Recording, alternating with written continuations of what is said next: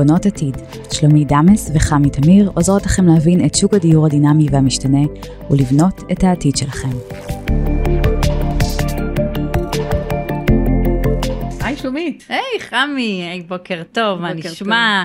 וואו, אנחנו שוב בפרק חדש. ומעניין. שפרק עכשיו אנחנו מדברים על נושא אה, באמת מאוד מאוד מיוחד, אה, נושא שחם בשוק. בגלל, ה... בגלל כל המצב של השוק, אנחנו נכנסים למצב שיד ראשונה מתחיל להיות להיט, ואנחנו אה, באמת שמחים היום אה, לארח את רז. כן, אבל איך אנחנו בכלל ניגשים ליד ראשונה? וואו, זה מפחיד, אנחנו רואים את הפרסומות, 2080, 1090, 1585, כאילו, מפחיד, כאילו, אתה אומר, וואלה, זה מפתה מצד אחד, אבל מצד שני, מה? הנכס יהיה מוכן בעוד שלוש, ארבע, חמש שנים, מה קורה עם זה, איך אנחנו... יש לנו פה את רז, רז, אתה פה ככה תעשה לנו סדר בכל העניינים ותרגיע אותנו, רז... נכון? תהיי בטוחה. לגמרי, אז בוא תספר עליך, מי אתה רז? אה, קודם כל שלום. שלום. תודה רבה שהזמנתם אותי. מותר לי להגיד שאני מתרגש? אה, בכיף. בהחלט, גם אנחנו. כולנו, כל פעם ב... אז אני מתרגש. ויש לנו שבועות uh, שכולנו עוברים uh, כאלה, שמכניסים אותנו לאיזו סערה כזאת.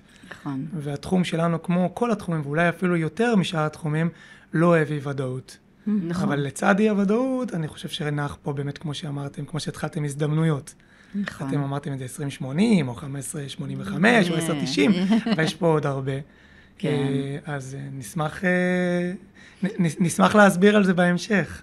אז רז, אתה מנכ"ל אה, ובעלים של חברת תשרי, שבעצם זאת חברה שמתמחה בשיווק פרויקטים. נכון? פרויקטים של יד ראשונה, בעצם זו, החברה שלך היא זאת שמשווקת את הפרויקטים האלה. בוא תספר לנו איך הגעת למקום הזה, מה... ותתן לנו קצת אור על הדברים האלו. אז אוקיי, אז באמת חברת תשרי שבבעלותי אה, משווקת פרויקטים חדשים. למגורים בישראל, זה ההתמחות. Okay. אוקיי. כאשר יש עוד איזושהי התמחות אה, משנה, שהיא לא פחות חשובה, היא גם די ייחודית, שהחברה משווקת בעזרת אה, אה, נד, אה, משרדי נדל"ן מקומיים, כלומר משרדי תיווך מקומיים חזקים מובילים בכל עיר, ולמעשה באמצעות השותפויות האלה אפשר לייצר שני יתרונות מאוד מאוד משמעותיים mm-hmm. אה, אה, בשיווק הפרויקט, שזה גם יתרון של התמחות בשיווק פרויקטים, וגם יתרון של המקומיות, של הלוקאליות. אני אה, לשוק הזה, אני אומר לאנשים ששואלים אותי שהשוק בחר בי אה, יותר ממה שאני בחרתי בו. כמו הרבה מאוד דברים בחיים, okay. אוקיי. אני סיימתי בשנת 2009 אה, צבא קבע, הייתי קצין לוחם, ולמעשה מהשנה הזאת, מ-2009 ועד היום, אני נמצא בתחום הנדל"ן, כאשר יש איזה סיפור קטן בתחילת הדרך שלי, שאני הגעתי לחברת בנייה מאזור השרון, וניסיתי להביא להם בניינים של תמ"א 38, כבר אז היה אה. אפשרות לנסות לגייס בניינים, okay. אוקיי. ואני ניסיתי לגייס, ובאמת אה, נוכחתי לדעת שמצד אחד הקשיבו לי, ועדי, ועדים ובניינים, אבל מצד שני היה מאוד קשה לסגור עסקה במקום. תמ"א כמו תמ"א, לוקח לה הרבה מאוד זמן שהיא מבשילה. הרבה שנים. הרבה שנים. ואני לא ידעתי אם אני רוצה להיות שכיר או עצמאי, בדיוק עזבתי את הצבא. והסיפור שלי לאיך הפכתי להיות עצמאי, זה ניגשתי למי שהיה אז בעלים של חברת בנייה, גם היום למעשה, חברת בנייה מקומית מרעננה, ואמרתי לו, תשמע, איך נהיים עצמאים? אני נורא מפחד. מה, מה, מה אני אעשה? מוכר, מוכר הסיפור הזה. איך נהיים עצמאים? דילמות, מה זה אומר להיות עצמאי או לא עצמאי? ואז הוא אמר לי, רגע, שנייה. לקח אותי יד ביד, לרואה חשבון המקומי ברחוב ליד, זה היה ממול ממש, הוא חצה את הכביש, הוא אמר לו, אילן, תשמע, זה רז, תפתח לו תיק ברשויות, אני מממן לו את השנתיים הראשונות. וואי וזה וואי. ככה הפכתי להיות עצמאי. גדול, מדהים. Uh, מאותו רגע פתחו לי תיק ואני הפכתי להיות עצמאי, אז את הדילמות... Uh, uh, חסכו לך. חסכו. אבל... גם את הלילות ללא שינה חסכו. שנתיים אני לא בטוח שחסכו, כי כל עצמאי, את יודעת, בסוף כן. הגלגולים חב... זה, אבל... חובת ההוכחה עליך. בהתחלה, אבל לפחות בקבלת כן. ההחלטה, אז ככה אני הפכתי להיות עצמאי, ומ-2009 מכרתי דירות חדשות. מה שאנחנו אומרים יד ראשונה, אה, דירות מקבלן, מיזם בשביל הדיוק. אה, ולאחר שמכרתי כפרילנסר עצמאי עבור חברת בנייה ספציפית, mm-hmm. עם השנים, לקראת סוף שנת 2014, אה, יצאתי מהחברה כפרילנסר ופתחתי חברה משלי, שהיא בעצם מתמחה באותו הדבר, רק עבור חברות גם אחרות. אנחנו אוקיי. מגייסים פרויקטים בבלעדיות, כמו שמתווך מגייס בית בבלעדיות, בדירה, בית כן. פרטי, אבל אצלך זה פרויקטים של מגייסים- יד ראשונה. בדיוק. מהמם. פרויקט, יזם מתכנן פרויקט, יש לו פרויקט של 100 דירות שהוא רוצה למכור אותו, אנחנו, יש לו התלבטות האם למכור את זה בעצמו או בעזרת חברה חיצונית, אז במקרה שלנו, במידה וזה אה, הדרך, המודל שהוא אה, הולך בו, אז בעצם אנחנו לוקחים ממנו את הבניין בבלעדיות, משווקים ומוכרים אותו. מדהים. זה בעצם למכור דירות אה, אז- ביד ראשונה. אז, אז למה הבאנו אותך כל כך לפה? מה, מה באמת כל כך קסם לי שתגיע? בגלל שהיום, הרכישות של יד ראשונה, אנשים מאוד חוששים איך להיכנס לעסקה, במיוחד שנכסים הם לטווח של עוד שלוש שנים, עוד ארבע שנים יקבלו את הנכס.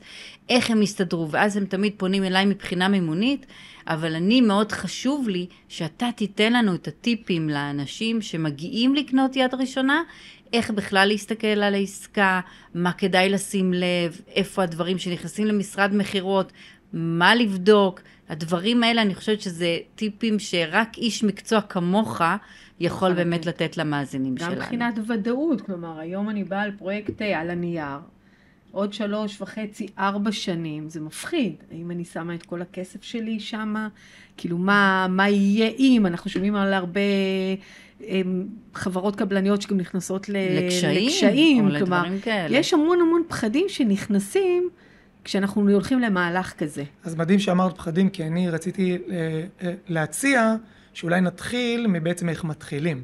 כי אוקיי. בסוף אתן שואלות לגבי ודאות, ואתן שואלות לגבי מה ההחלטה הנכונה, נכון. אבל קודם כל ננסה להבין איך מקבלים את ההחלטה הראשונה, ובעצם איך נכנסים למשחק. בדיוק. איך אה, ניגשים לרכוש אה, דירה, שלמעשה אה, זה אחת ההחלטות הכי משמעותיות בחיים שלנו, לגמרי. עם המשקל הכי גדול, יש לזה הש, אה, אה, השפעות שהן לאו דווקא, קודם כל יש לזה מחיר מאוד גבוה כספי, אבל לאו דווקא.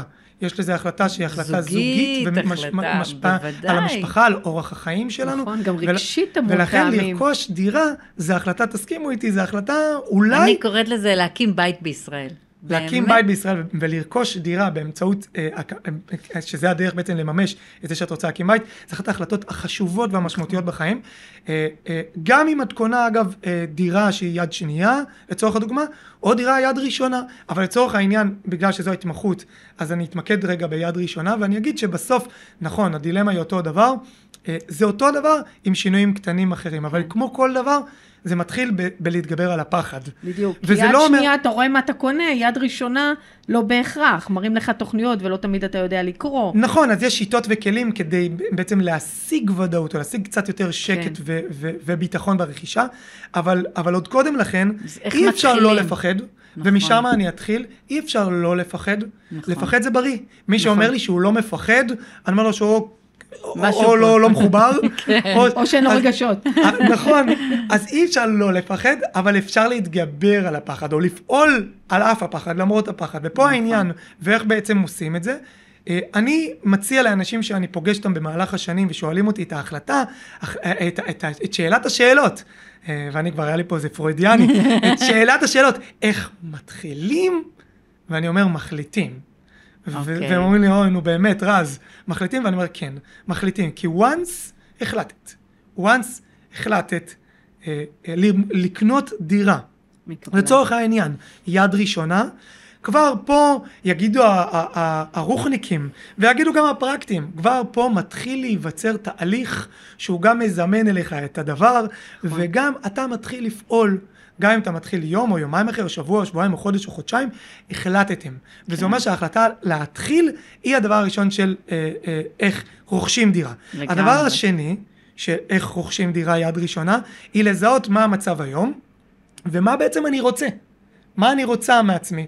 כי יד ראשונה או רכישת דירה כמו כל רכישה, ובטח ובטח כשרוכשים דירה, צריך להבין מה אני רוצה, איפה אני רוצה לגור, למה אני רוצה לרכוש את הדירה הזאת, האם זה השקעה או אם זה מגורים, מה מוביל את הרכישה שלי. ואז כן. כשאנחנו מבינים איפה אני נמצא היום ולאן אני רוצה להגיע, אפשר לעשות תוכנית משחק. תוכנית המשחק היא בעצם, היא הכל פה. הבנתי. ואיך אתה מגדיר את התוכנית משחק? כלומר, מה זה אומר, איך זה בא לידי ביטוי? אז, אז קודם כל, שנייה, אה, בואו נישאר שנייה, כדי להגדיר את תוכנית המשחק ברכישת כן. דירה מקבלן, צריך להבין מה המצב היום. ומה המצב היום, נגענו קצת ברמה המנטלית, בפחדים, וקיבלת החלטה, אבל זה הרבה יותר מזה, ואתם, שאתם עוסקות בתחום המימון, אז אתם מבינות שבסוף אני צריך להבין היום מה אני יכול לרכוש. נכון. קודם כל צריך להוריד את זה לרמה הפרקטית. נכון. אז כדי להבין את המצב שלי היום, אני צריך להבין מה אני יכול לרכוש. ומה אני יכול לרכוש פועל בשני מישורים בעיקר. מה ההון שלי, נכון. מה ההון שעומד לרשותי. מה היכולות שלי שהוא, לקבל משכנתה, ומה היכולת שלי uh, ללוות כסף, כן, נכון. לקבל משכנתה לצורך העניין. נכון. וזה מה שיגדיר את, ה, את, ה, את השלב של מה אני הולך לרכוש. כן. כי בסוף בסוף אני יכול להגיד שאני רוצה לרכוש דירה בתל אביב. אה, אבל יש לי כסף לדירה ב, במקום קצת יותר מרוחק. כן. קצת יותר צפונה, קצת יותר דרומה, שזה לאו דווקא לא טוב.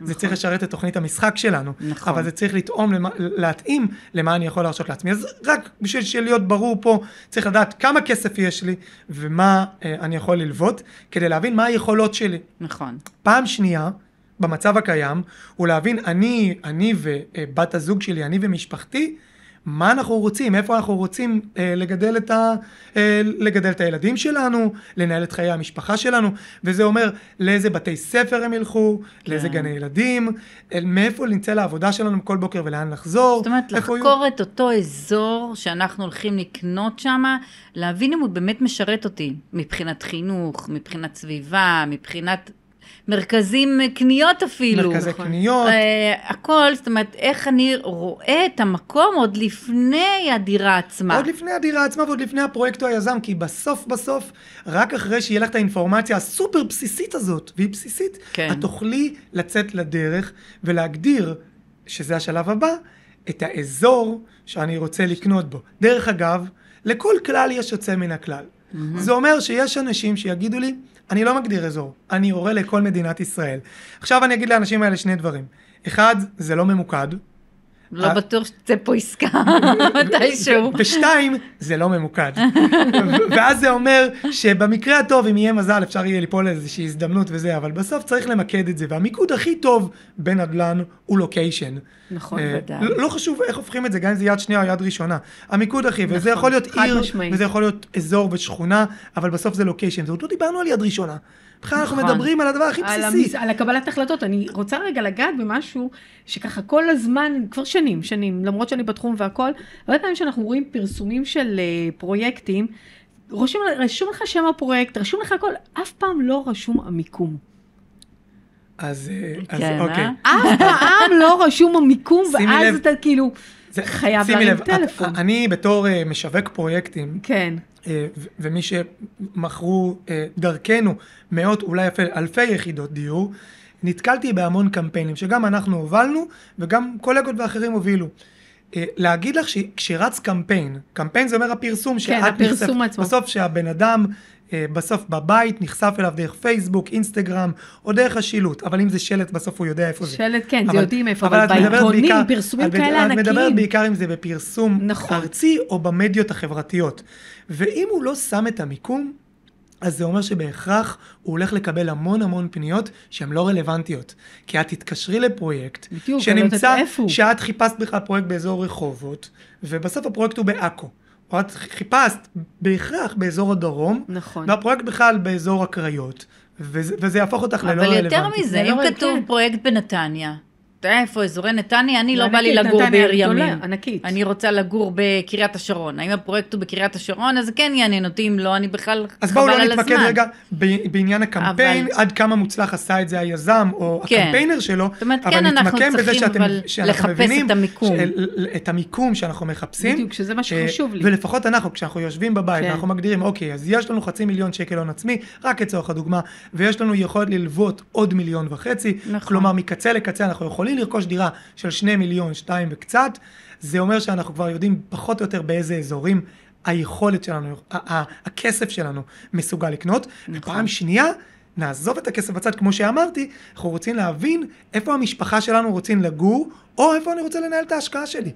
נכון. עכשיו אני מסייג פה, אתה. כמו כל דבר, משקיעים יכולים לגלות יותר גמישות. נכון. יכולים לגלות יותר גמישות, יכולים לזהות את האזור ולהגיד, האזור הזה, משיקולי ההשקעה שלי, אני אשקיע אותו אה, שמה, גם אם אני רוצה לעשות שיהיה השבחה על הדירה. כלומר, אני כן, קונה את זה בשני. מיליון, ואני אוכל למכור אותה בשתיים וחצי, כן. או גם אם אני יכול להכניס שכירות שתחזיר לי אה, את לפחות את המשכנתה. מחיר המשכנתה, אם לא יותר. רז, אני- שאלה למשקיעים שאתה אומר, באמת תמיד יכולת לראות בפרויקטים שהדירה, אה, ברגע שהוא קיבל את המפתח, המחיר שלה עלה?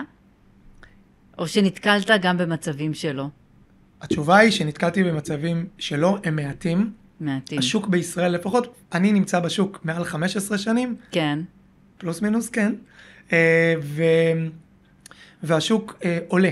עכשיו בואי רגע, אני תכף חוזר לנקודה שהשוק עולה, כי כרגע הוא, הוא לא עולה, הוא נכון. עצר, הוא- וגם היו מקרים שהיה לו איזושהי נסיגה קטנה, תיקונים מה שנקרא. כן. אבל, אבל יד ראשונה מאופיין לעומת יד שנייה, כן. כשעושים השוואה בהשקעה, אז האנשים שמשקיעים ביד ראשונה, הנחת העבודה שלהם היא שהם רוצים שהנכס יעלה את הערך את שלו. ההשבחה. עוד, עוד יותר מאנשים שקונים ביד שנייה. נכון. כי, כי זה המפתח, זה ה, בעצם הפקטור הראשון הכי משמעותי, שאנשים שקונים על הנייר רוצים נכון. להבין שהם קנו משהו, את עצמו. שבהמשך ישביח. אגב, גם בן אדם, ש... כל בן אדם שקונה נדל"ן, נכון. בין אם זה משרד או חנות, בין אם זה נכון. דירה בארץ או. בחו"ל, בין אם זה יד שנייה או יד ראשונה, רוצה אה, להאמין ולקוות ו- שתהיה ולחזות השבחה. שתהיה השבחה והדירה תעלה את הערך שלה.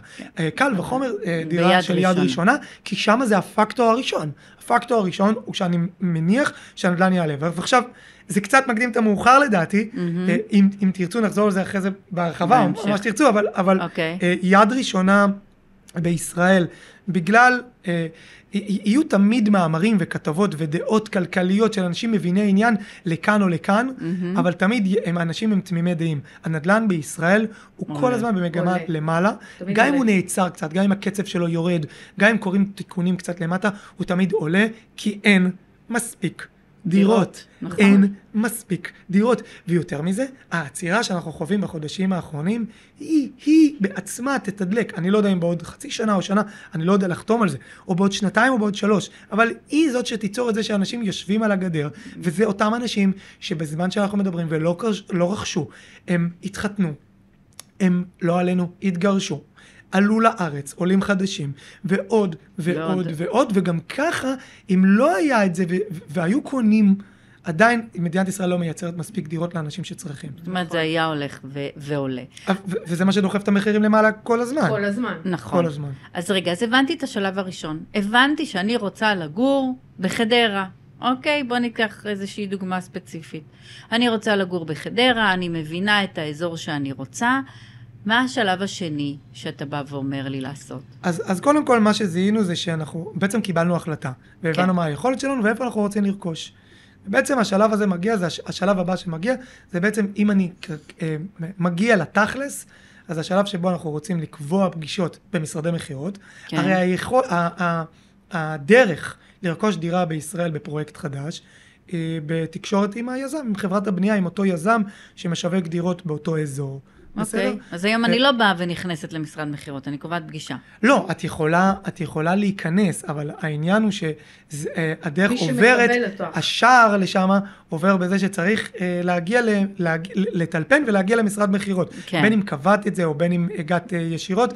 אני אה, טוען שבסוף צריך להגיע למשרד מכירות, כן. פעם ראשונה, לנהל פגישות במשרדים ולעשות אה, אה, עוד כל מיני פעולות אחרי הפגישה. בואו נדבר על לפני פגישה. אוקיי. אז בעצם מה שקורה, החלטן, החלטנו שאנחנו רוצים, את אמרת בחדרה, כן, באזור חדרה. סתם דוגמה. והחלטנו שיש לנו את היכולת לרכוש באזור חדרה, יש לנו עד שני מיליון או סביב שני מיליון שקלים, נכון. ואנחנו רוצים לרכוש באזור חדרה. אוקיי. עכשיו אנחנו רוצים לבדוק מה הפרויקטים הפעילים שנמצאים באזור חדרה. יש אה, אה, כמה אפשרויות. כמובן שהקלאסית שבהם זה שאנחנו נחשפים לפרסומים שלהם אה, אה, ברחובות, בכבישים, מה שנקרא, בצורה, בצורה פיזית. ברגליים. ברגליים, במכונית, ברגליים. בשטח, כן. את, את, את נוסעת במכונית, את נחשפת לכל מיני פרסומים. גם היום לא יש, למרות שהיום פחות נתקלים, כן. גם בטלוויזיה, ברדיו ובעיתונות הכתובה, למרות שזה הרבה פחות מפעם. הרבה פחות. אבל בפייסבוק או בכל... אה, בדיוק. הדבר השני הוא, שוב, כשאנחנו נחשפים לפרסום שרודף אחרינו, והוא נמצא בעיקר או בפייסבוק, באינסטגרם, כן, ברשתות כן. החברתיות ובגוגל. נכון. בשיווק הממומן של גוגל. והיה ולא רודף אחרינו פרסום, אז אנחנו מקישים, מקישים בגוגל דירה חדשה אה, בחדרה, פרויקטים חדשים בחדרה, ולמעשה מה שאנחנו מקבלים זה תוצאות של גם פרויקטים. גם במדען את יכולה היום לראות את כל הפרויקטים החדשים שנמצאים מצוין באזור, שזה גם יש, יש ממקד היום... אותך גם לאזור שאתה רוצה. נכון. בתוך חדרה. נותן לך הרבה יותר מידע, mm-hmm. הרבה יותר... אה, נתונים. נכון, יש היום מספר לוחות נדל"ן אה, אה, בולטים, כן. למעשה ברור, את הזכרת את השם שלהם, אה, מדל"ן ו... אה, אה, יד אחד מבית יד שתיים. נכון, כלומר שאתר יד שתיים, הוא, הוא, הוא הוציא איזשהו אה, סקטור, איזשהו אזור אצלו, שנוגע רק בפרויקטים יד ראשונה. אה, אה, ועוד כל מיני לוחות נדל"ן מצוינים, נדל"ן קום, נדל"ן מאסטר וכן הלאה וכן הלאה. אה, ובעצם דרך האתרים האלה גם אז אפשר לבדוק מה הפרויקטים הפעילים. אוקיי. אוקיי. מתקשרים, כן. או משאירים פרטים, ויוצרים קשר עם איש המכירות של הפרויקט. מממ-המ. וכרגע זה לא חשוב, בסוף יכול להיות שיושב שם בן אדם כמונו, מישהו מטעם חברת תשרי, כן. יושב ו- ומדבר איתכם, ואתם לא ת- תדעו שאתם מדברות, מדברות עם חברה חיצונית, אתם מדברות עם היזם, עם חברת הבנייה. כן, אוקיי? אתה, אתה בעצם, כשאתה נכנס לפרויקט, אתה מייצג את היזם. נכון. Okay. אוקיי. ולמעשה מה שקורה זה שאתן מדברות קובעות עם איש המכירות ומגיעות לפגישה אה, אה, בפרויקט. מה שהייתי מצפה לפני פגישה היא באמת באתרים האלה, בעיקר הזכרתם את מדלן, היא להבין מה המספרים פחות או יותר המחירים של האזור הזה. כן. ואז בעצם אפשר להגיע קצת יותר מוכנים, וגם להבין, אם במידה ואתם לא גרות באזור, הנחת העבודה שלי שרוב האנשים שמתעניינים היא, הם, הם אנשים שמכירים את האזור, ואם לא מכירים, אז בודקים, שוב, בעיקר באתרים האלה, כן, אבל לא יש לך ממש לקבל סדר מקיף. גודל של הזה, כי אחרת גם אני לא אגש לשם אם זה לא מתאים לי, למימון נכון, שלי נכון, למיטיבי לכת הייתי אומר שגם יש אתרים, אתר של העירייה אה, ועוד כל מיני אתרים שנותנים מידע על בתי ספר וגנים ושיוכים וכל מה שכרוך בזה, נכון. תוכניות אה, אה, ש, ש, אה, צפויות באזור. אבל, אבל לצורך העניין הלוחות המראשיים מספיקים כדי, מספיקים כדי ללמוד על האזור. ואז אתם מגיעות לפגישה. Okay. אוקיי. הגעתם לפגישת מכירות, יושב מולכם איש המכירות, בדרך כלל פגישה, כשעה, קפה טוב, אווירה מצוינת. אה, יש, אה, אה, התחושה, גם שאנחנו מנסים לייצר, שאלתם איפה השינוי מגיע, או, או למה אני חושב, יש פה DNA של אנשי מכירות, שבסוף אנחנו רוצים להגיע, לייצר תחושה הדדית של ביטחון ושקט, שלא יחשבו שהוא... דוחף או דברים כאלה. אני לא רוצה להגיד את כן. המילים, משחיל, או... את המילים. כן, כי בסוף בסוף צריך נכון. להתגבר גם בסוף על הדברים האלה, כי זה לא.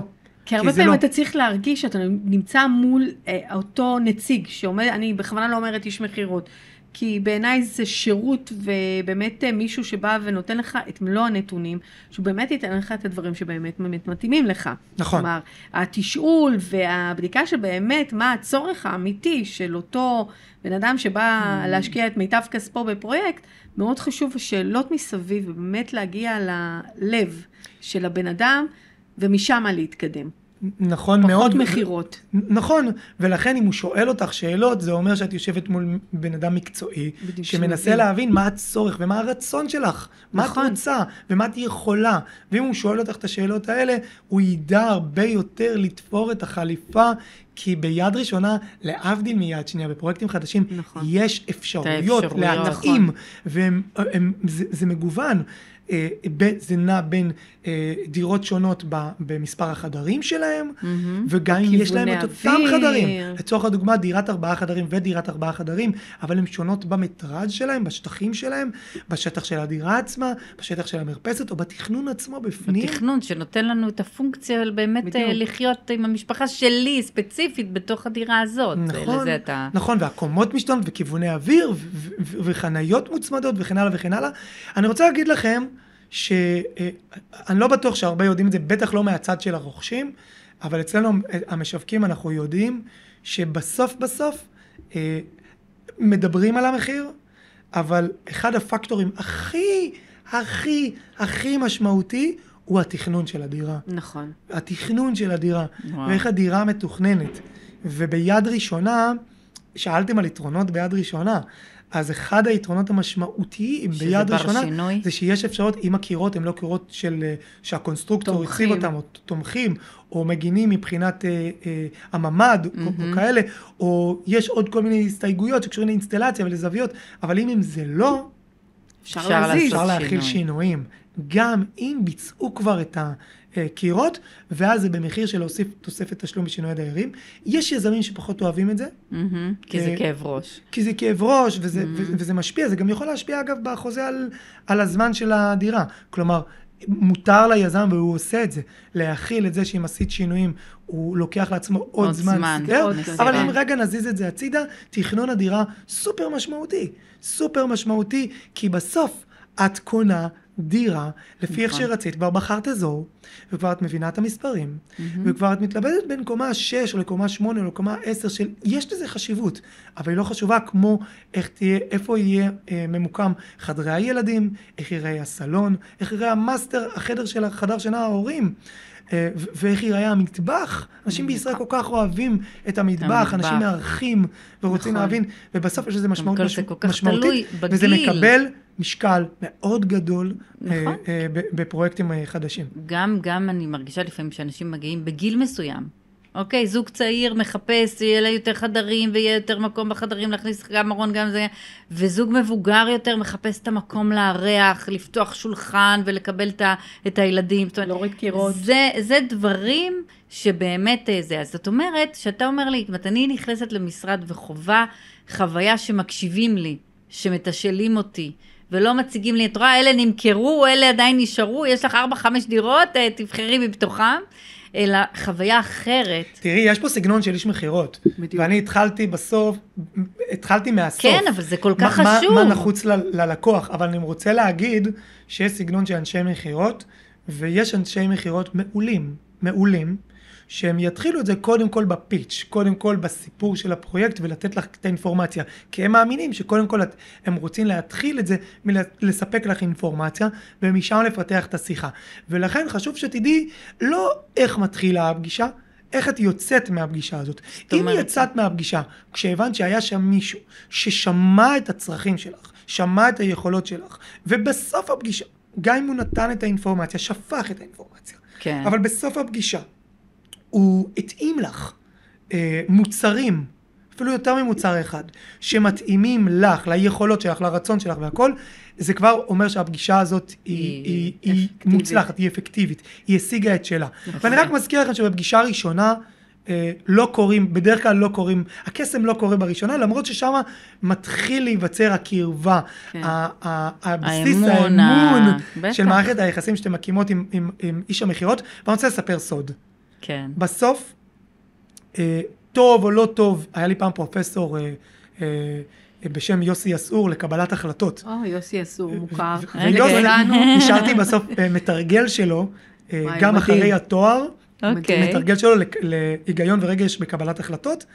ו, ובסוף אה, בני אדם חושבים שהם מחליטים אה, מבחינה רציונלית, רציונלית אבל הם מחליטים, בטח ובטח החלטות כאלה הם מחליטים מתוך אמוציות, מתוך הבטן, ואז הם, יש להם כל מיני כשלים וכל מיני דברים שהם הם, הם, אה, מאשררים ומאמתים לעצמם את ההחלטה, אבל מבלי להיכנס לנושא הזה, למה אני נוגע בזה?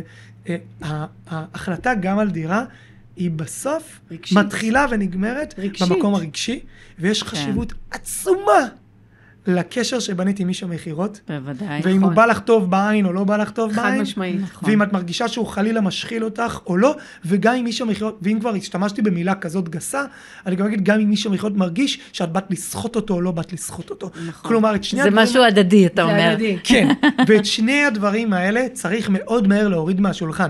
שאת... תביני שהוא לא בא חס וחלילה להשחיל אותך, ואני פעם אחרונה שאני משתמש במילה הזאת, ושהוא יבין שאת לא באת לסחוט אותו. והפגישה הזאת, אם מורידים את זה... אז קיים הדואט, ואז זה מתקיים. אם מורידים את זה מהשולחן מאוד מהר, אגב, אולי לפעמים גם באופן טבעי, אבל אם מורידים את זה מהשולחן, אה, אפשר אה, לייצר בסיס טוב לאמון, לשקט, כי בסוף את מאוד מבולבלת, ואת בדילמות, ואת, כן. ואת, ואת מחפשת אה, להחליט בראש שקט ובלב שלם, כן. ועם בטן אה, אה, אה, אה, אה, מלאה וטובה. כן. ו- ובסוף אה, העסקה הזאת היא עסקה סופר אמוציונלית. ו- והתחלתי להגיד שאחרי הפגישה הראשונה, ששם מושתת הדבר הזה, מגיעות הפגישות המשך, שבדרך כלל יש סגירות.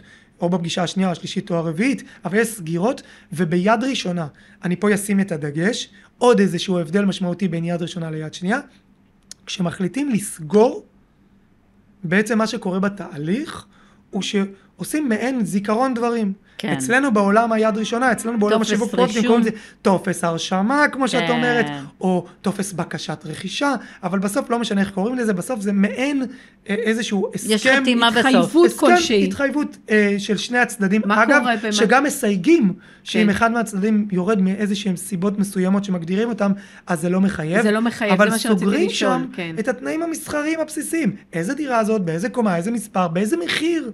איזה כן. מחיר? מה מוצמד, איזה חניות מוצמד? לוח תשלומים לפעמים ראיתי. לוח התשלומים לפעמים, אבל לא רק, כי אתם יודעות שזה נוגע... לוח התשלומים נסגר בסוף אצל העורכי דין. לא, אבל גם... שבדיוק הזמן בטיוטות זה לסגור, לדייק את לוחות התשלומים. נכון. אבל אם אני חותמת בטופס הזה על לוח תשלומים, אני אה, מחויבת אליו? אה, אני, זו שאלה מצוינת. אמ, התשובה היא שבדרך כלל, הרי לא, הטופס הזה הוא לא נועד להכשיל, הוא לא נועד לא, להכשיל אותך. ובשלב הזה שאת עושה אני, אני טופס... עוד לא יודעת כלום, ועורך דין שלי לא ראה את זה, ו- ואני עוד לא כלום, ואני באה וחותמת. אם את חותמת על לוח תשלומים, אז אוקיי. אם את חותמת על לוח תשלומים, אה, אז זה אולי בגלל שהיזם אמר, זה לוח התשלומים, ואני לא מקבל לוחות אחרים. Mm-hmm. זה אומר, רק בגלל, זה הדבר היחידי שיכול לגרום לי לחשוב שהכניסו את לוח התשלומים בפנים. שהתכנסתם ללוח תשלומים נכון. מאוד ברור, אלא אם כן, יקרו אחד משני הדברים הבאים. או יגדירו כמה לוחות תשלומים, וזה מותר וזה הגיוני. אוקיי. כבר במעמד טופס ההרשמה יגידו לך, אוקיי, תקשיבי, יש פה לוח אחד, שתיים או שלוש, נבחר מביניהם. בהמשך נבחר מביניהם, או בואי נבחר מביניהם, זה חלופות. אוקיי. שתיים, לוח התשלומים יוגדר בהמשך, אבל בואו נציב לו עקרונות מסוימים. אה, אנחנו רוצים לשלם קצת היום, הרבה מחר, והצמדה למדד, אין הצמדה, או יש הצמדה למדד, היא הצמדה חלקית, וכזה וכזה. כן, כן, אוקיי. אה, אם אנחנו לא הולכים על ה-20, 80, 10, 90 וכולי, mm. כמו שיש עכשיו כטרנד, זה בדרך כלל חוק המכר. נכון, ואז הוא מגדיר, אה, אוקיי, הוא, הוא מגדיר בדרך כלל כן. לפי התקדמות בנייה, אבל, אבל פחות נהוג ב, ביד ראשונה, נהוג לצאת משם. משם, להגיד כן. שזה הסטנדרט, לצאת משם, אבל שני הצדדים לא יחתמו בדרך כלל כן. על, על, על, לפי התקדמות בנייה. עכשיו, ויש לי שאלה נוספת שמאוד מאוד חשובה. אני, הרבה פעמים אה, אנחנו מחויבים בעצם, גם אם אני קונה ביד ראשונה, אני מחויבת לעורך דין של הקבלן, לשלם לו את הכל. אה, מה קורה אם אני רוצה להביא עורך דין מטעמי? אני רוצה שעוד עורך דין יעבור על החוזה, ואם יש צורך שיעשה את השינויים שמתאימים לי. מה אתה כלומר... חושב? מה אתה ממליץ? קודם כל כן נתחיל להביא... מההמלצה שלי בסוף, כן. שהיא אוקיי. תהיה ברורה. כן. אני ממליץ שכל בן אדם בישראל שרוכש דירה, על אחת כמה וכמה רוכש דירה בפרויקט חדש, יבוא עם שני אנשי מקצוע אה, לפחות. כן. וזה השניים, יועץ משכנתאות ועורך דין. אבל לא בטוח שזה לפי סדר החשיבות, כי עורך דין צריך להסכם ויועץ משכנתאות. אני הוספתי את יועץ משכנתאות, לדעתי זה חובה. לגמרי. משם יש גם אפשרות להביא אה, מעצב או מעצבת אה, פנים לדירה, אדריכל, אדריכלית וכן הלאה וכן הלאה. אבל בוא נשאר בשאלה שלך. זה לא רשות, זו חובה להביא עורך דין מהצד שלך. כלומר, אה, אגב, אה, אה, שלא ישתמע אחרת. מותר לך לא להביא עורך דין מהצד שלך ולחתום או בעצמך, או להישען רק על עורך דין של היזם.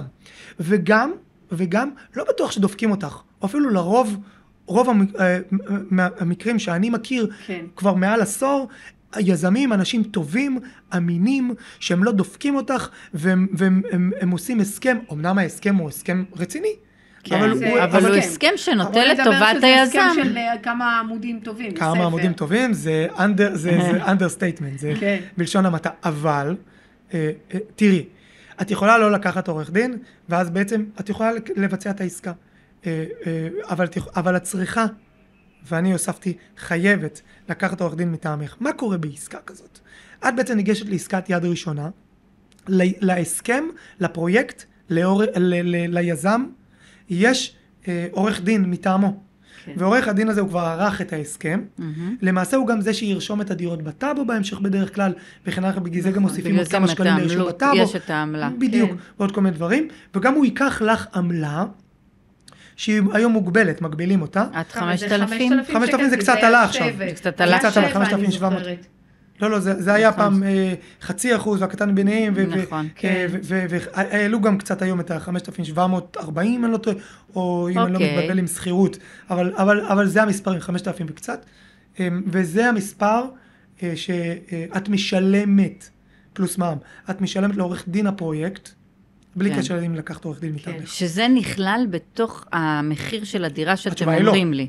התשובה היא לא, זה לא, מתווסף. זה מתווסף. את משל סגרת בדירה בחדרה שדיברנו עליה. בשתי מיליון. מיליון.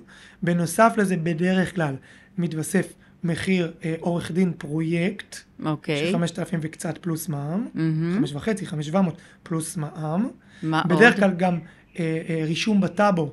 בדרך כלל 아, זה 500 שקל כן. כפול מספר חדרים, זה, יש עוד כמה דברים, אה, חיבור למוני חשמל, מים וגז, במסירה וכזה. שזה כמה לא בסך הכל מגיע? כמה אלפים בודדים. כמה אלפים, זאת אומרת זה מגיע לי לעשרת אלפים שקל כמה אלפים בודדים, בנוסף, יש לך עוד, אם כבר שאלת, אה, מס רכישה במידה וחל עלייך. כן. לא זה... ניכנס לזה כרגע, סוגיה זה... בפני עצמה, במידה וחל עלייך, אז מס רכישה. אוקיי. בנוסף, מה ששאלת, כן. ונחזור לשאלה, עורך דין שלך, מטעמך, mm-hmm. ויועץ משכנתאות. כן. עורך דין מטעמך הוא מי שייצג אותך. כשאת תסגרי עם, עם היזם, כמו שאמרנו, בזיכרון הדברים, בטופס בקשת רכישה, טופס הרשמה, את, את התנאים המסחריים של הדירה, זה לא אומר שעדיין רכשת את הדירה, זה אומר שמאותו רגע מתחיל אה, שלב הטיוטות, המשא כן. ומתן על החוזה עצמו ונספחיו, המפרט הטכני, בטח, בוודאי. הנספחים שלו, זה הדברים שעוד לא נחשפת אליהם, כי היית רק במשרד, פגשת נכון. פעם, פעמיים, הבאת את הורייך, הבאת את אחייך, הבאת את שכנייך, הבאת את מי שצריך, פגשת פגישה שתיים, שלוש, סגרת אה, אה, אה, סגרת את, את, את התנאים, ומאותו רגע, מטבע הדברים, התחיל הדברים הרשמיים, כל הסטפה הגיע, ושם את צריכה עורך דין שיקבל, יקלוט את זה אליו, יעבור, יעבור על הדברים, יעיר את הערותיו, כן, בטח. יתווסף לה, להסכם שלך נספח שינויים, נספח הערות, כל מה שצריך. ואז... ואז מתכנסים באמת בדיוק, לחתימה. מתיישבים כן. וחותמים על הסכם, שבועיים, שלושה אחרי, זה בערך קבועי הזמן. היום בשוק שלהם קצת יותר מתלבטים, כל תהליך מת, אה, אה, מתארך, אז חודש, חודש וחצי אחרי. אבל זה התהליך שבו זה, עורך דין שלך, עורך דין פרויקט, מתיישבים אה, ביום חתימת ההסכם, וחותמים, וכולם מבסוטים. צ'ייסר ערק, צ'ייסר למונצ'לו, או מה שבא. אני אשאל עוד שאלה. לצורך העניין, יש הרבה פעמים פרויקטים שנמכרים כשהם עדיין לפני היתר. ככה על הנייר, בלי היתר, בלי, בלי כלום. מה אני צריכה לדעת כשאני באה לחתום על חוזה כזה? כלומר, כשאני באה לרכוש בנקודת זמן הזו. אוקיי, okay. אז uh, מקובל, ובאמת בהרבה מאוד מקומות במדינת ישראל, לאורך כל הזמנים, לא תלוי, לא, אפילו בלתי תלוי בשוק, קונים על הנייר, לפעמים זה pre-sale, לפעמים זה pre pre pre-sale אפילו. אה, מה שאומר שזה בשלבים של, אה, הרי מה התרגום של pre-sale? מכירה מוקדמת. מוקדמת. בואו שנייה, זה גם מונח שיווקי. כן. כמו להגיד אגב היום, אה, פנטהאוז, מיני פנטהאוז. למה קוראים מיני פנטהאוז? לקומה שלפני, ולקומה שלפני לפני, ולקומה שלפני לפני. אז יש pre-sale. יש גדולה. סליחה שאני אומר את זה. טיפה יותר גדולה. אז יש pre-sale, כן. pre-sale מבצעים כמכירה מוקדמת, כאיזשהו מונח אטרקטיבי, אגב, שיש מאחוריו. אה, אה, היגיון, אה, ויש יש, יש תנאים אטרקטיביים. אבל כן. בוא נשאר, נשאר לשאלתך, קונים על הנייר לפני היתר, העניין הוא כזה. אפשר לקנות בישראל לפני היתר, אפשר גם לקנות בישראל אפילו לפני תב"ע. אפשר לקנות מישראל מהרגע שהיזם, הוא, הוא רכש את הקרקע והוא רק מתכנן אותה, אפשר לרכוש. אה, אבל לכל שלב את צריכה לשים את ההגנות שלו מבחינתך, ומבלי להיכנס יותר מדי לסעיפים משפטיים, אני אגיד בתור המשווק, כן. ש, שילחש לך על האוזן מה כדאי לך לעשות. אז קודם כל חשוב שתדעי שכשאת רוכשת אה, אה, לפני שיש היתר בנייה, כל מה שנכנס לפני כן, לפני שיש היתר, לפני שיש תב"ע, אבל לפני שיש היתר בנייה, אה, מתנים את הרכישה בקבלת היתר. בקבלת היתר. זה חוזה מתלה. אז זה חוזה עם תנאי מתלה בדרך כלל. כן. כן. אבל התנאי הזה, התנאי הזה צריך להיות אה, הוגן. עד כמה הוגן? הוא לא מאפשר לך לעשות מה שבראש שלך, מתי שבראש שלך. הוא אומר, שומעת, אני מר יזם, מכרתי לך דירה לפני, קבלה, לפני שהוצאתי היתר, ואת סמכת עליי, אוקיי? שיהיה היתר. שיהיה היתר, היתר. ואני מתחייב שיהיה היתר תוך עד חצי שנה מהיום, עד שנה מהיום, עד שנתיים מהיום. ואז בעצם יש לך קפוא הזמן עם חלון מסוים, עם תנאי מתלה. עד כאן את איתי? זה. שומר עלייך. שומר מתלה עליי. שלך. זאת אומרת, עברו השנתיים האלה, יש לך נקודת לא יציאה. קיבלתי היתר, אני יכולה להגיד שלום להתראות. יש לך נקודת יציאה. עכשיו, להגיד. לך האם כל היזמים אוהבים את זה ועושים את זה? התשובה היא לא. להגיד לך האם זה ההמלצה שאני נותן? התשובה היא כן. עכשיו, פנימה נכנס כל המקרים. כל המקרים שלפני, בדרך כלל נכנסים בתנאים מתלים כאלה, ששומרים עלייך, וזה הוגן. זה פייר לשני הצדדים. נכון. ואז, אם אתם איתי על הדברים עכשיו, אז זה הופך את זה שיש לפרויקט הזה שני זמנים.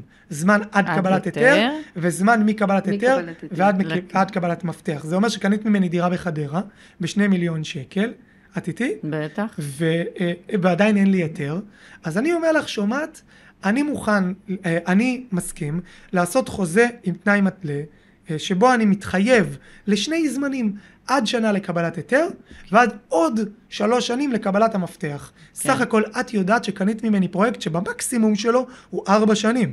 כן. יכול להיות שאני אצמצם את השנה הזאת, אני אקבל היתר עוד לפני כן, יכול יכול. להיות שאני אצמצם גם את השלוש שנים האלה בעזרת השם. יכול להיות. יכול להיות. אבל לקבלן יש זמן, ארבע שנים אה, בדיוק. למשוך אותי. את מבינה אותי? זה אומר שאת יכולה לשאול אותי מלא שאלות על איך לקנות דירה על נייר ולפני וזה, אבל בסוף בסוף, it's up to you. מה בא לך לעשות, והאם החלטת לקנות להשקעה או לא להשקעה, והאם אורך הרוח שלך, ואיך בא לך להיכנס להרפתקה הזאת. התשובה שלי היא שייתכן שברוב המוחלט של המקרים כדאי לך. בוודאי, המחיר הרבה יותר נמוך, כדאי לך. ובעצם, כן. השאלה איפה נכנס מדד יש תשומות הבנייה.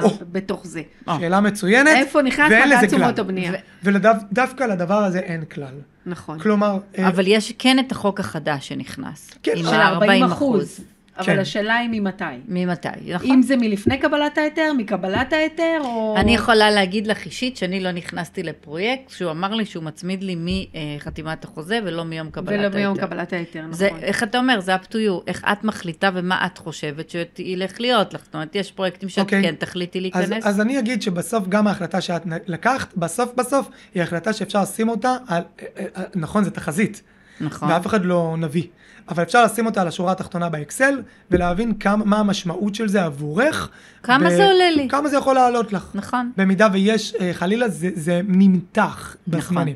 אבל לשאלתך על אה, פטור מדד, או, או הצמדה למדד יותר נכון, אין לזה איזשהו אה, אה, כלל.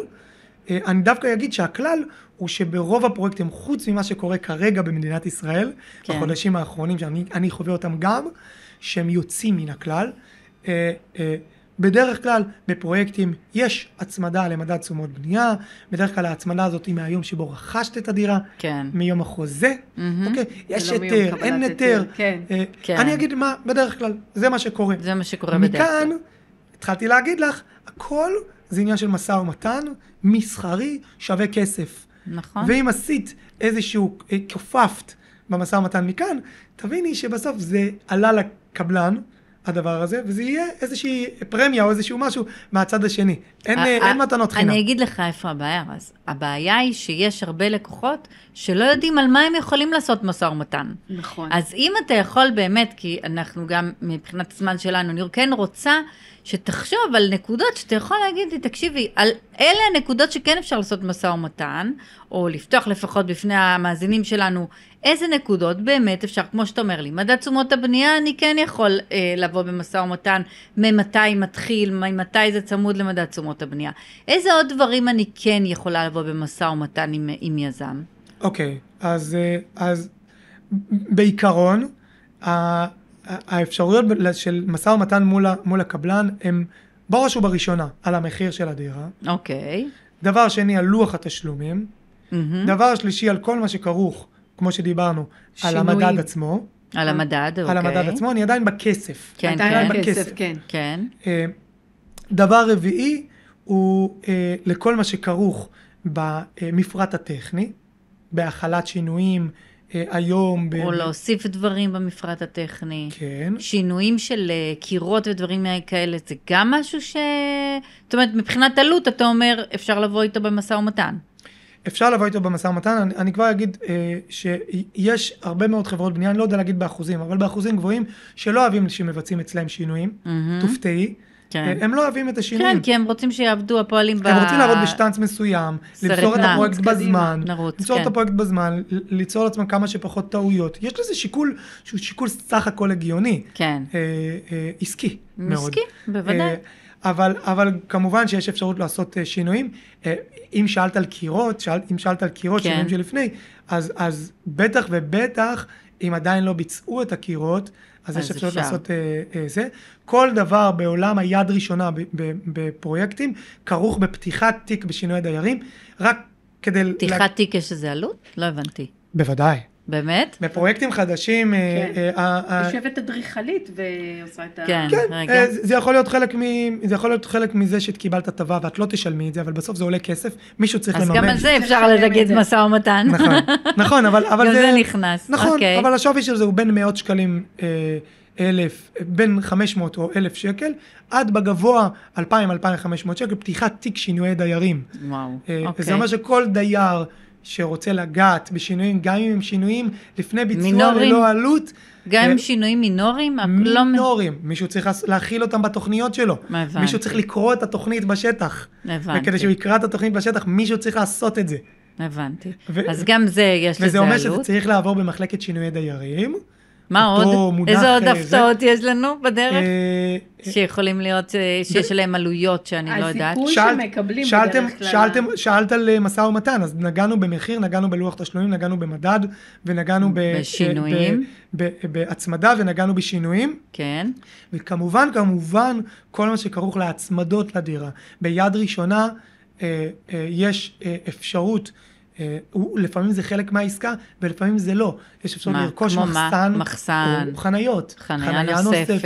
אה, אה, מחסן יותר גדול, מחסן במיקום אחר, מהמם. ו- וזה חלק מה, אה, אה, מהרכישה שלך, כשאת רוכשת, חלק מהאפשרויות שלך לעשות משא ומתן, לוותר על משהו אחד ולבקש משהו אחר, או להפך. אה, הבנתי. אה, אה, זה המקום.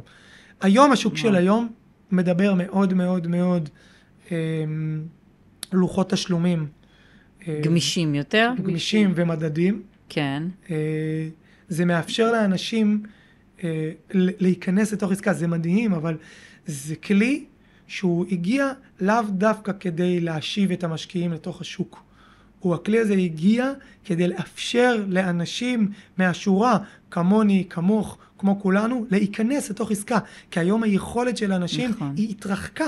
נכון. אנשים, דיברנו בתחילת השיחה על זה שהם החליטו כבר לרכוש דירה, אבל לא לכולם יש שני מיליון שקל. לא לכולם יש ובטח לא 500 נזיל. אלף שקל הון עצמי. בדיוק. ואז על 500 מאיפה אנחנו, ועוד לא מכרנו את הדירה הקיימת, ולכן ההזדמנות אנחנו הגדולה עושים. היום, לצד האיום שיש, בואי נדבר על האיום ועל ההזדמנות. בדיוק. האיום הגדול ביותר בשוק היום הוא חוסר הוודאות. נכון. אין ודאות. אה, אבל נדל"ן כמו נדל"ן, לעומת שווקים אחרים, לעומת, לא יודע, בורסות, קריפטו, אה, you name it, כל כן. דבר אחר, ואפילו נדל"ן בחו"ל, אה, אה, דיר, קירות במדינת ישראל, זה השקעה, לדעתי ולדעת הרבה מאוד אנשים, מביני עניין, זה השקעה יותר בטוחה. כן. את קונה דירות במדינת ישראל, נכון. את קונה קירות, ולקנות קיר במדינת ישראל, זה השקעה יותר יותר, בטוחה. גם ו- בטוח, בטוח הוא יימכר, זה, זה בוודאות. וזה אומר שלצד האיום, האיום שאמרנו שהוא חוסר ודאות, מה קורה פה, יש את ההזדמנות. ואני רוצה לדקור את ההזדמנות, לדעתי הגדולה ביותר, בהקשר של יד ראשונה, כלומר, אה, אה, רכישת דירה בפרויקט חדש, בואכה סוף 2023 במדינת ישראל, תחילת 2024. כן. השוק שלנו חוסר, סובל מחוסר ודאות. נכון. אבל בזכות הדבר הזה, אה, בש- בעולם הפרויקטים, בעולם היד ראשונה, אפשר לרכוש דירה ולדלג מעל חוסר הוודאות של השוק. כי עד שהדירה תהיה מוכנה, אתה מתכוון, נכון? בדיוק. כלומר, את באה היום לרכוש דירה, ואת אומר לעצמך, אני לא יודעת אה, מתי ישיבו את הריבית, ש- את הריבית בבנקים ל, ל, ל, לרמה או שפויה, לרמה שפויה, לא יותר. גבוהה כמו עכשיו. נמוכה יותר. מתי יורידו אותה? אני לא יודעת. אני גם לא יודעת בדיוק להגיד מתי מחירי הנדל"ן יעלו. האם כן. הם יעלו בעוד חצי שנה, או האם ייקח להם זמן, והם יעלו רק בעוד שנתיים, או שנתיים וחצי, שזה המון זמן במונחים שלנו, של הבן אדם נכון. הפשוט. נכון. אבל במונחים של יד ראשונה, אם רכשת דירה על נייר, את תפגשי גם כך את הדירה שלך בעוד שלוש, שנתיים וחצי, שלוש, ואולי לפעמים גם ארבע שנים. כן. זה אומר שאם אתם רוכשות דירה ביד ראשונה, היום אתם יודעות לדלג על השוק ועל חוסר הוודאות ששורר על השוק ולפגוש את השוק בעוד שלוש שנים מהיום.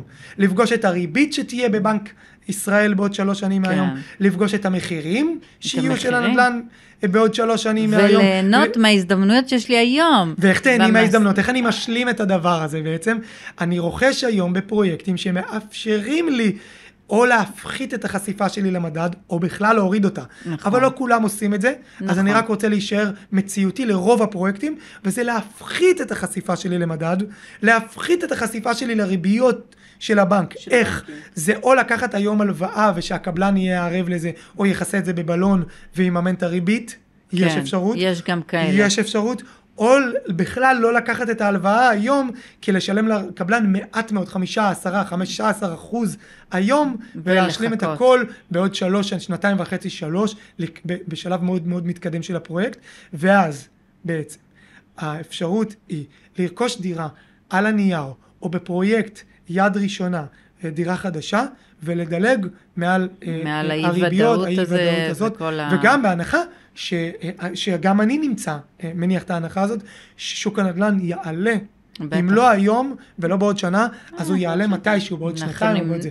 נמצאים הוא- באיזשהו צוואר בקבוק כזה, כן. שזה פתאום ייפתח והמחירים כן. אה, יעלו ו- ויעופו קדימה.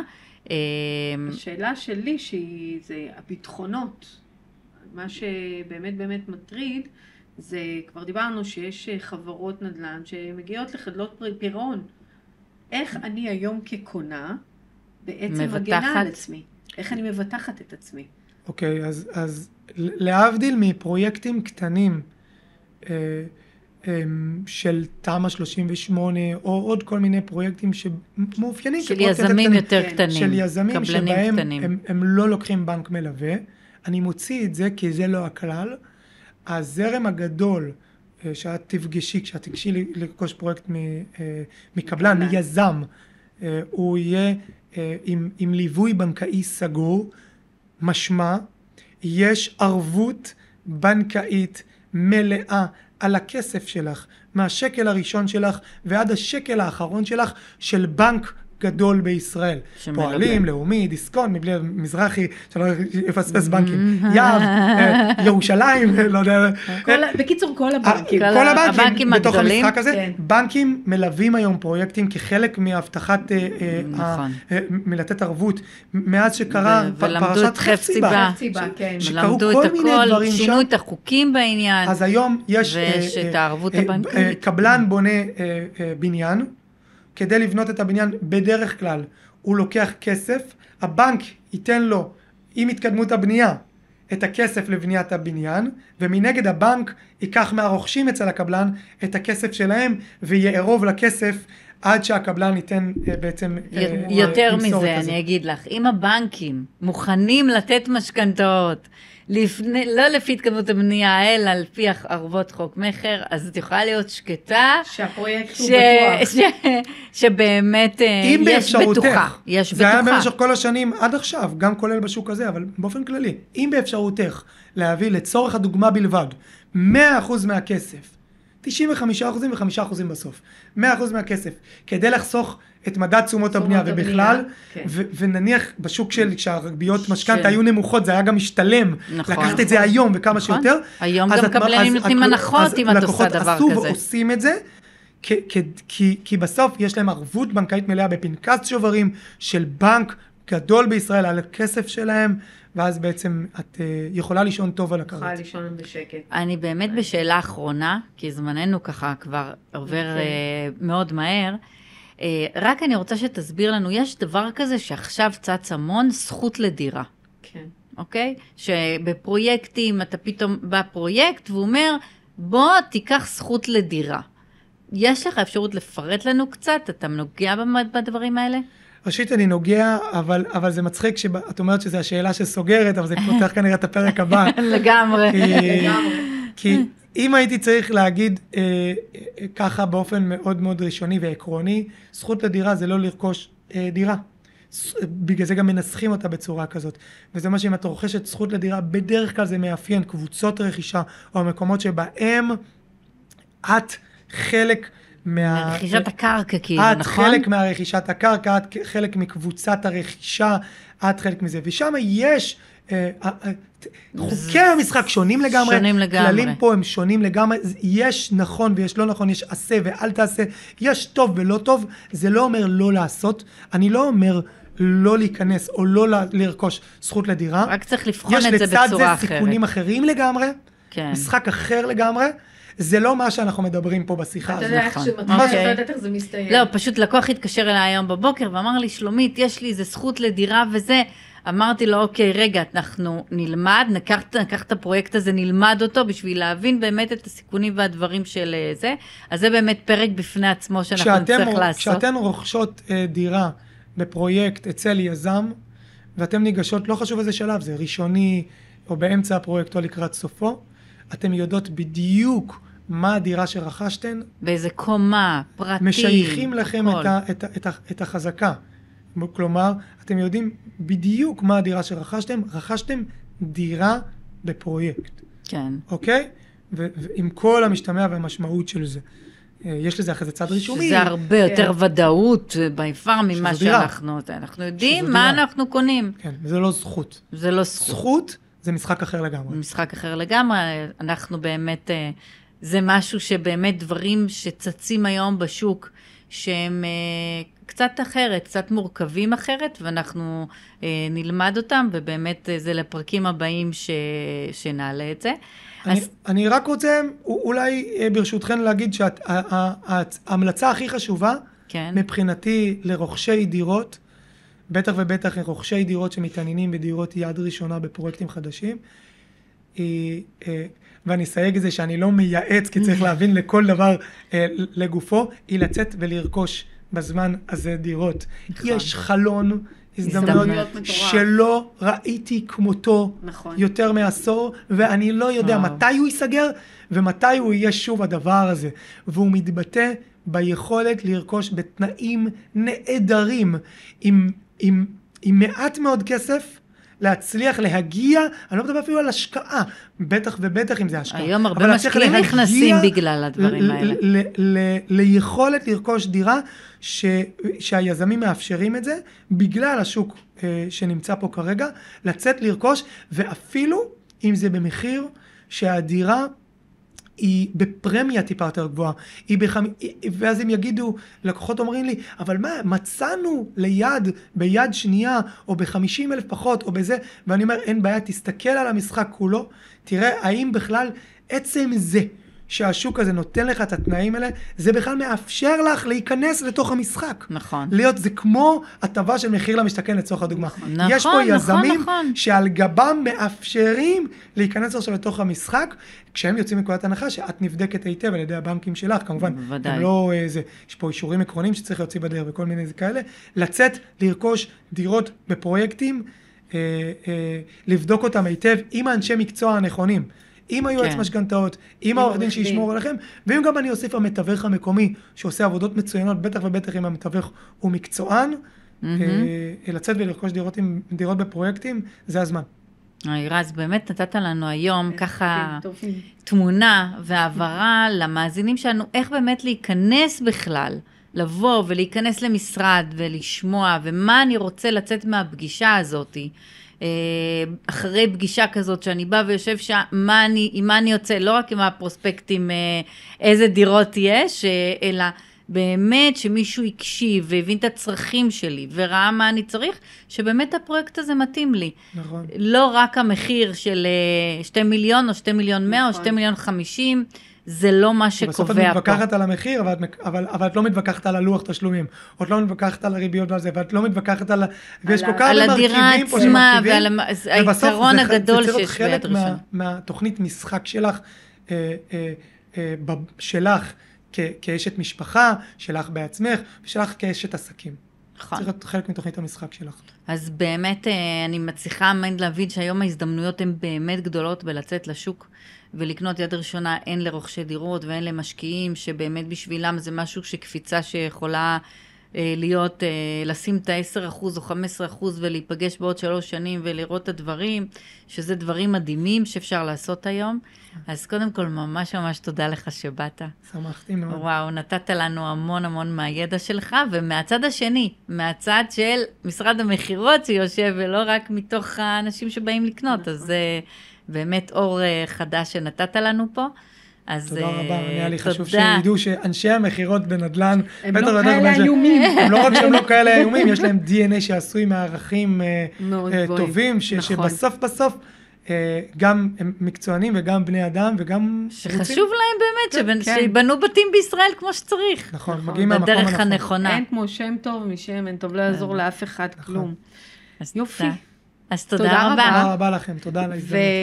ואם אהבתם את הפרק הזה, אז קודם כל אני אשמח שתדרגו אותו, וכמובן, כמובן, יש לכם שאלות, אתם רוצים עוד נושאים שנעלה, תכתבו לנו, ואנחנו נעשה את זה בשמחה. אנחנו נעלה רבה. את הפרטים, את הפרטים של רז, אפשר גם לשאול אותו שאלות, בשביל כן. זה, לבדין, על פרויקטים, יש לך פרויקטים בכל הארץ, זה משהו שבאמת תוכל לתת ידע לאנשים. רבה. אז תודה רבה. תודה, תודה רבה. רבה. תודה רבה שהאזנתם והאזנתם לנו. אפשר לשמוע אותנו גם בספוטיפיי, אפל פודקאסטים וגוגל פודקאסטים. אם אהבתם את הפרק, אנא דרגו אותנו בחמישה כוכבים באפליקציה בה אתם מאזינים, ושתפו את הפרק לפחות לחבר או חברה אחת שיהנו ממנו. זה יעזור לנו להפיק עבורכם עוד תוכן. אם יש לכם רעיונות לפרקים נוספים, או לנושאים שתרצו שנדבר עליהם, צרו איתנו קשר. מוזמנים לבקר בפייסבוק, באינסטגרם, ביוטיוב ובטיקטוק שלנו. נתראה בפרקים הבאים.